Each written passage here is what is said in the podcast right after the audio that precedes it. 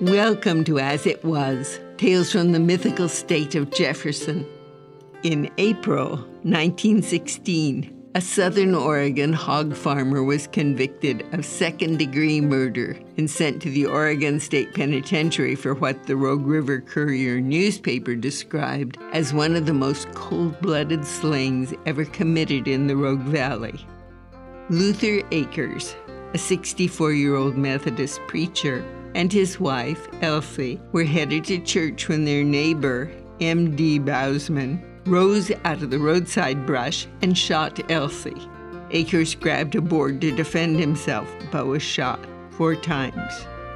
After their bodies and the bodies of the two horses pulling their wagon were found, Sheriff Will Smith went to Bousman's home where he admitted killing the couple for filing a complaint accusing his hogs of destroying their crops along Bull Creek. Bousman said that after the shooting, he tried to commit suicide by drinking a whole bottle of laudanum. The newspaper said the sheriff was skeptical, suspecting Bousman was no stranger to the strong opium and alcohol painkiller.